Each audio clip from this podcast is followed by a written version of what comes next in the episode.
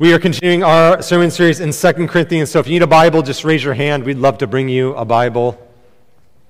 We're going to be in chapter 1 and a little bit of chapter 2.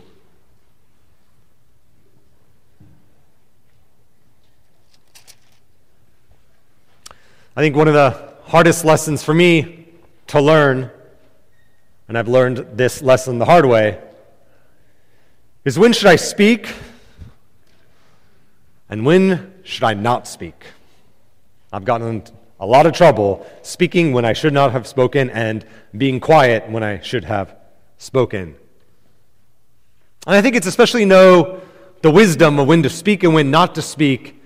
I think especially when someone says something about you that is not true. Some of you have had that painful experience, whether it was online, whether you heard about it or whether you heard it from that person, someone said something untrue about you. And in that moment, you had to make a decision. What are you going to do? Your reputation is tarnished. Are you going to respond?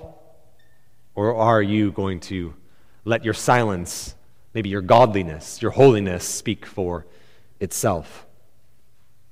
Now, leaders, often this just comes part and parcel with what it means to be a leader. You will be scrutinized, you will be criticized. And sometimes it's just really hard to know when should you defend yourself and when should you not defend yourself. When should you defend your reputation and when should you be silent? This morning, Paul defends his reputation. And he was wise and it was good that he defended his reputation in light of an allegation, an untrue allegation that was levied on Paul. Sometimes we're called to be silent, but sometimes we're called to speak up in courage, in confidence, and to defend our reputation. Now, there's lots of situations in which it might be wise for you to defend your reputation. Maybe your job depends on it. We could make a list of lots of ways in which it might be wise and right to stand up for your reputation and to defend your reputation. But Paul today is in a situation not just that he ought to, but that he had to. He had to defend his reputation because of what was at stake. And this morning I want to show you why Paul defended his reputation, what was at stake, the grave importance of why he went to great lengths to defend himself against untrue and false allegations. So turn with me to 2 Corinthians. We're going to start in verse 12. For our boast is this the testimony of our conscience that we behaved in the world with simplicity and godly sincerity, not by earthly wisdom, but by the grace of God, and supremely so toward you. For we are not writing to you anything other than what you read and understood, and I hope you will fully understand, just as you did partially understand us, that on the day of our Lord Jesus you will boast of us as we will boast of you. Because I was sure of this. I wanted to come to you first so that you might have a second experience of grace. I wanted to visit you on my, fir- on my way to Macedonia and to come back to you from Macedonia and have you send me on my way to Judea. Was I vacillating when I wanted to do this? Do I make plans according to the flesh, ready to say yes, yes, and no, no at the same time? As surely as God is faithful, our word to you has not been yes and no. For the Son of God, Jesus Christ, whom we proclaimed among you, Silvanus and Timothy and I, was not yes and no, but in him it is always yes. For all the promises of God find their yes in him. That is why it is through him that we utter our amen to God for his glory. And it is God who establishes us with you in Christ and has anointed us, and who has also put his seal on us and given us the Spirit in our hearts as a guarantee. But as I call God to witness against me, it was to spare you and I, that I might refrain from coming again to Corinth. Not that we lord it over your faith, but we work with you for your joy, for you stand firm in your faith. For I made up my mind not to make another painful visit to you. For if I cause you pain, who is there to make me glad but the one whom I have pained? and I wrote as I did, so that when I came I might not suffer pain from those who should have made me rejoice. For I felt sure of all of you that my joy would be a joy of you all.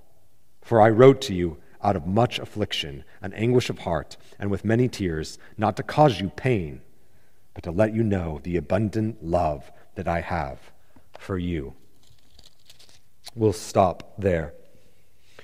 Now, before we kind of get into why Paul fights to defend his reputation, there's a prerequisite to one, there's a sort of prerequisite to why Paul did it. There's something that he had to make sure was in place first before he began to defend his reputation to the church in Corinth. Paul's aim in this section is to defend himself, but first, he has to make sure that his conscience is clean.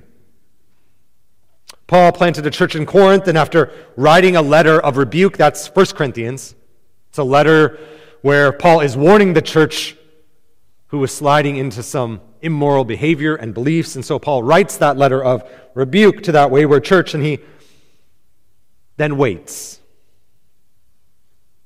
He ends that letter after writing it saying, I'm going to visit you soon. If you've read 1 Corinthians recently, in chapter 15, he makes his travel plans.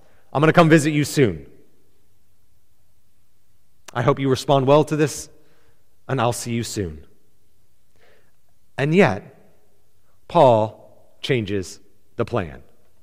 Paul says, This, this, this is the plan. I'm going to visit you.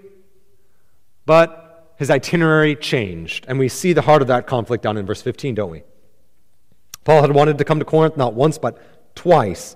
And then in verse 16, we read this I wanted to visit you on my way to Macedonia and to come back to you from Macedonia and have you send me on my way to Judea. That was the plan But things changed. And as a result of this, Paul has now heard what these allegations are that are levied against him. We see that in verse 17. They're just sort of formed in rhetorical questions. Paul writes this. This is the sort of rhetorical questions that he's hearing are being levied against him. He says, Was I vacillating when I wanted to do this? Do I make my plans according to the flesh, ready to say yes, yes, and no, no?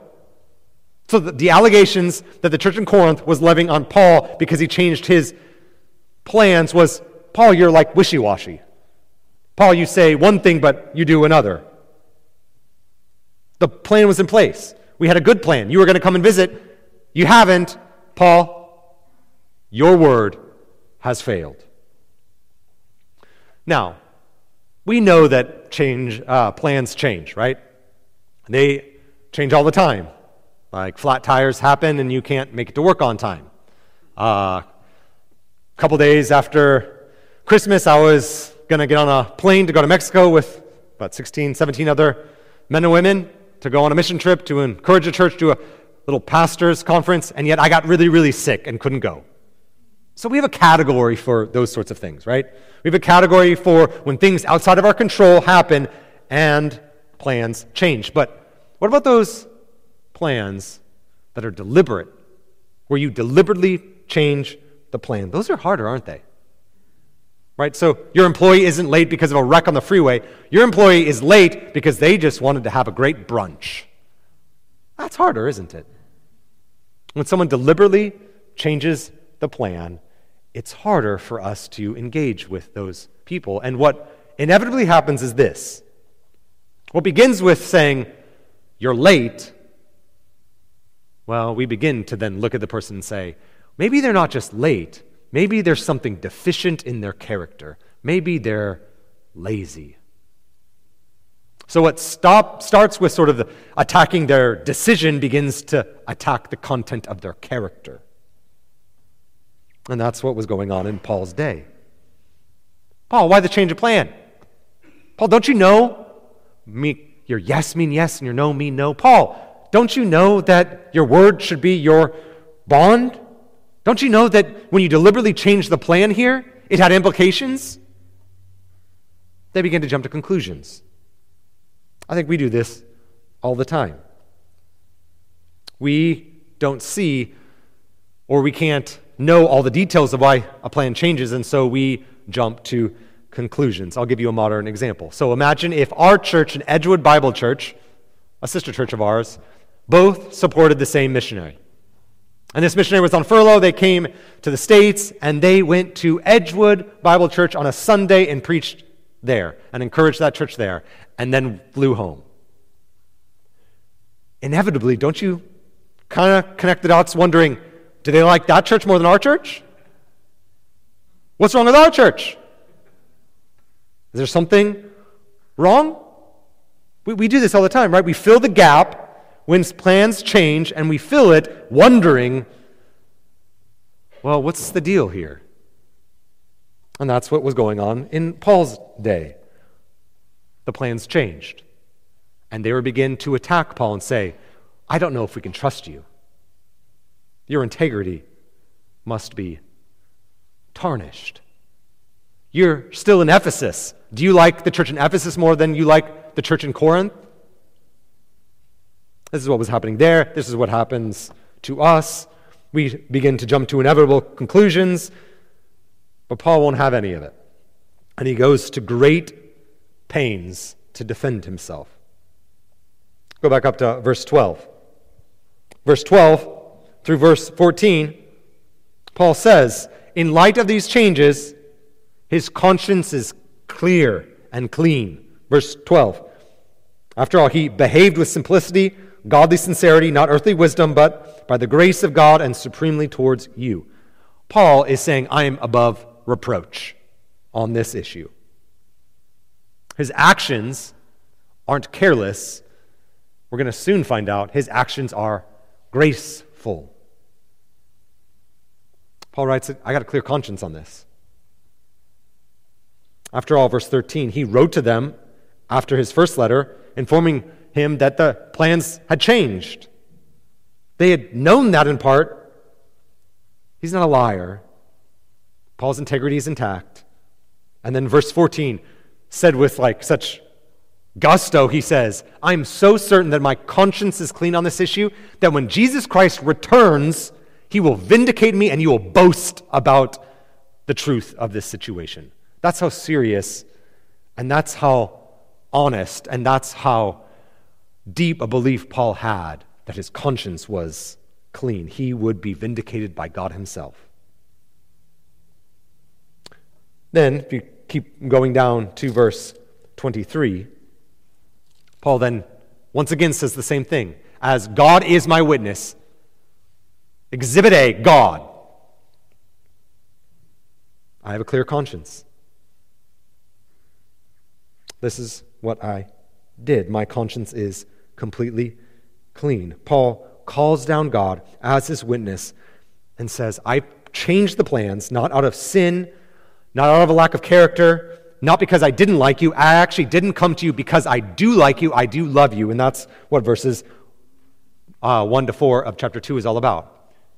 It's like really detailed. He goes back and forth talking about affliction and joy and happiness, and you can just summarize the whole thing to say, if I came to you, it would not have been for your good. So Paul writes 1 Corinthians, this sort of letter of rebuke, and it was not responded to well. And so he wrote another letter that we don't have, which he calls a severe letter, calling them to repentance.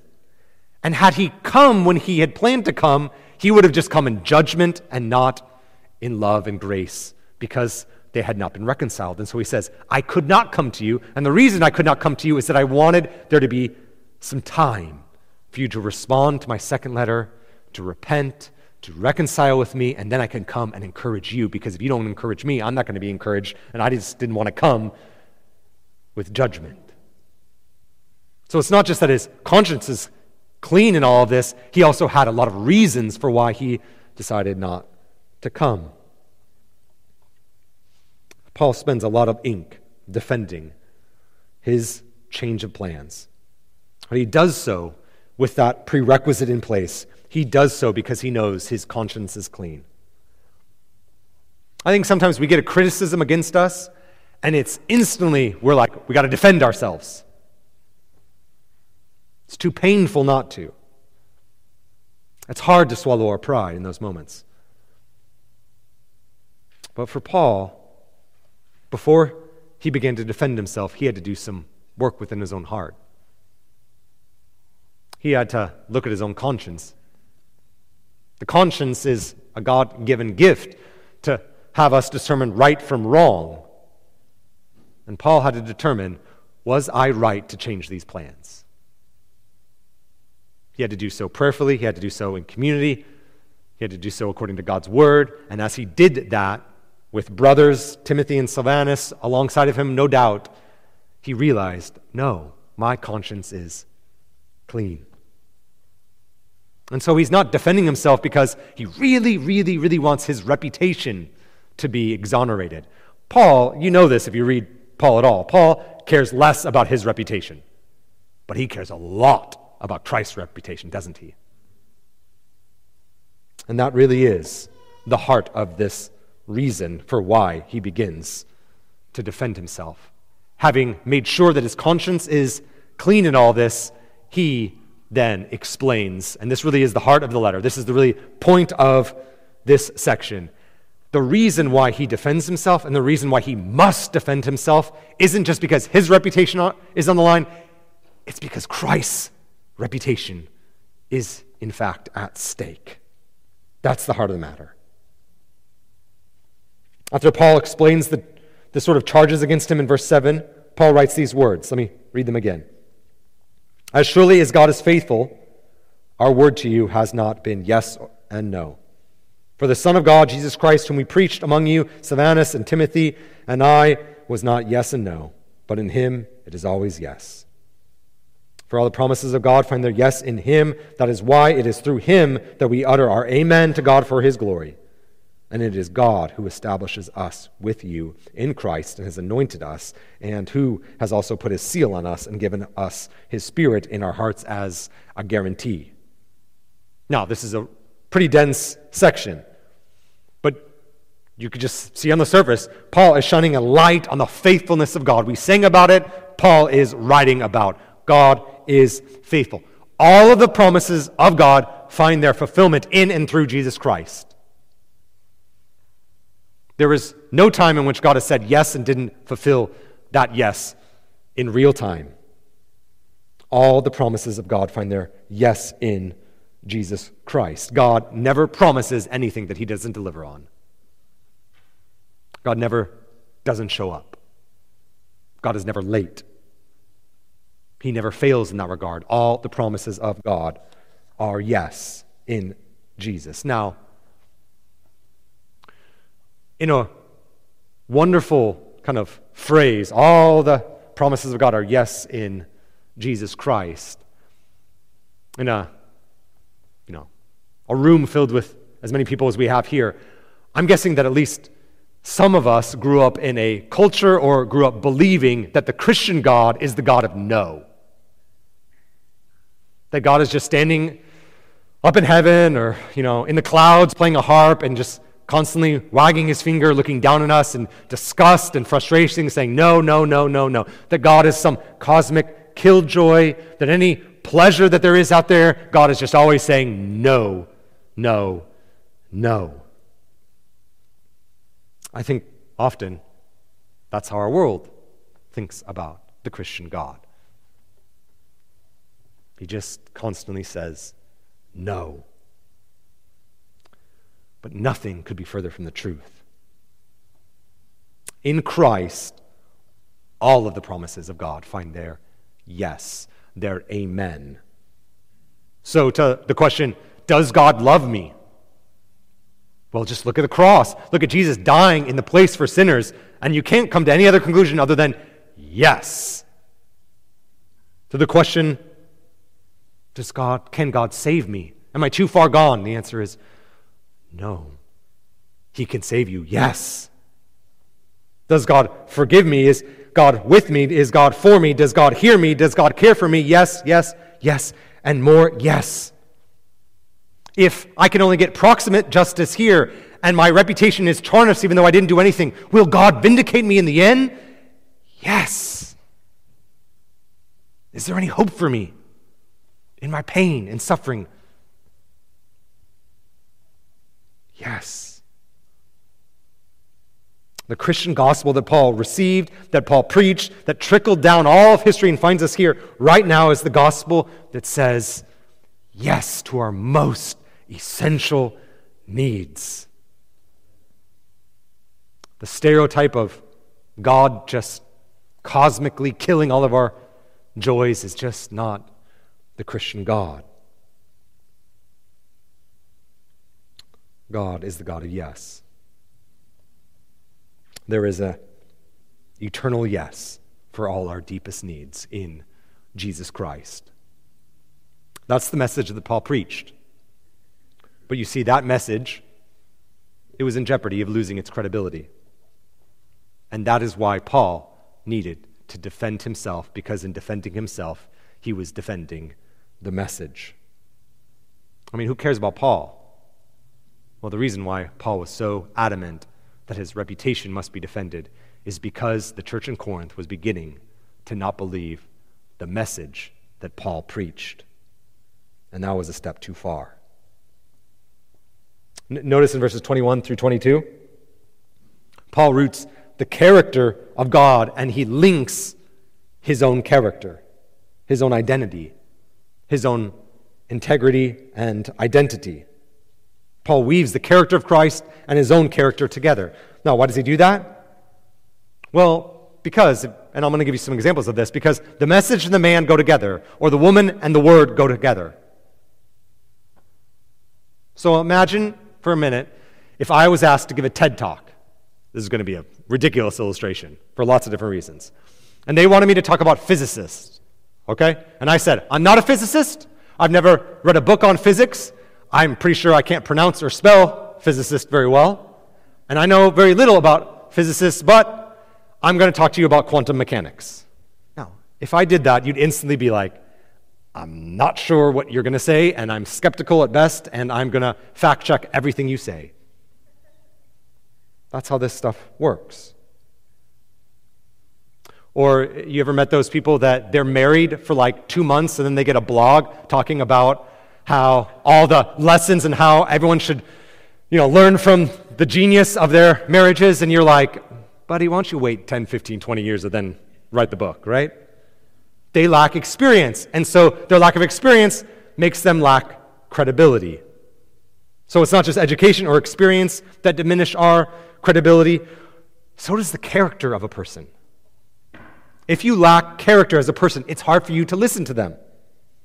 So if you heard that you were going to take a Sunday school class on financial stewardship and you found out that the teacher of that Sunday school class, their great investment strategy is go to the casino every Friday night and invest in the casino, if you found out that they also had more debts that they could count and that they've never actually given a dime to any nonprofit, I'm guessing, though their teaching might be biblical, you'd at least be skeptical because their life and their teaching didn't match.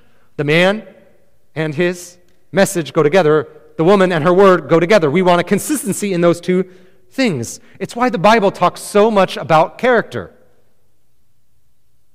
So in 1 Timothy and Titus, when Paul is writing and saying, This is what you should look for in an elder, there's one gift and skill, teaching, and then the rest are an elaboration of character. Character matters because you want the teaching of God's word to match the character of God's man. They should go together.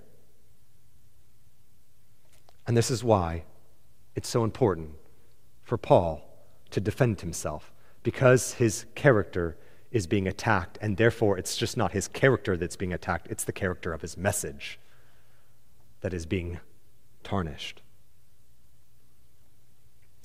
Paul didn't sin. His conscience is clean on this issue. And yet the church in Corinth didn't think so. They thought, Paul, your message about your itinerary plan is untrustworthy. Therefore, you're untrustworthy. Therefore, we're beginning to think your message that you preached to us and taught to us and instilled within us and we founded our church on is no longer trustworthy. See, the gospel was at stake. And so he goes to great length to defend himself because, in defending himself, he was defending the message that he preached. Paul's like, I'm not a liar. The message that I came to you was Jesus Christ, the Son of God, we proclaimed to you. That was the message.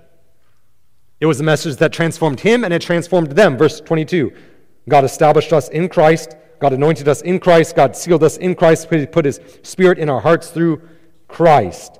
That's the message. And the church in Corinth, just because his Expedia travel plans changed, we're beginning to wonder can we trust Paul? And therefore, can we trust the message of Paul? That's why he goes to such great lengths, because the gospel is at stake. And, brothers and sisters, it can happen today. Someone can say something bad about you online, and really, the gospel is not at stake. We instantly sort of want to defend ourselves, but more often than not, you know, someone saying something, we just let our holiness, our godliness, and we just kind of let haters be haters, and we just go about our business and pray for them and encourage them, and we pick a different battle. But sometimes things are said, and we must respond in defending ourselves, our actions, because in not doing it, in being silent, we're actually realizing that the gospel in a man or woman's heart is being diminished. So if someone, I'll give you an example. So if someone on Facebook says something negative about the chapel church, well, okay. And what if they say something like, well, the chapel church hates people because of their theology of sexuality and gender. So the chapel church hates people. But what happens if a new Christian, maybe a new member in the church, begins to read that and begin to wonder, well, maybe the chapel church does hate people. And maybe I should rethink my theology. Do you see? Now, now that's when you pursue that person. That's when you pursue them, get coffee, you open up your Bible and say, let's talk about this theology. Let's talk about our foundational theology. Let's defend why we believe what we believe. Let's push back against saying, we don't hate people, we love people. We love people so much so that we want to preach the whole counsel of God and call them from darkness to light. You see the difference? Sometimes you just let the battle die because there's, nothing, there's no win here. There's, the gospel's not at stake, but sometimes it is. And in those moments, we must be courageous and stand up for the reputation of the church or maybe your own reputation because it's actually not about you or about the church, it's actually about the reputation of Jesus Christ himself. Because that's our mission. It's not just our mission as a church, it's all Christian churches' mission to set the glory of Christ on full display. And we do that in a lot of ways, right? We do that as we gather and sing and pray. We do that as we live our lives and, and follow Jesus and walk away from and say no to sin. We do that as we sing together and encourage each other and disciple each other and walk with each other in sorrow and joys. We do that in lots of different ways. We do that by sometimes just bearing burdens, by bearing reproach. After all, Jesus Christ bore reproach. Sometimes Jesus just let silence destroy his enemies. But other times, Jesus spoke up. And sometimes we're called to stand up too. We're called to know Christ and make him know. And sometimes that means when our consciences allow, and when the gospel is at stake, we must courageously, confidently defend the gospel by possibly defending our reputations.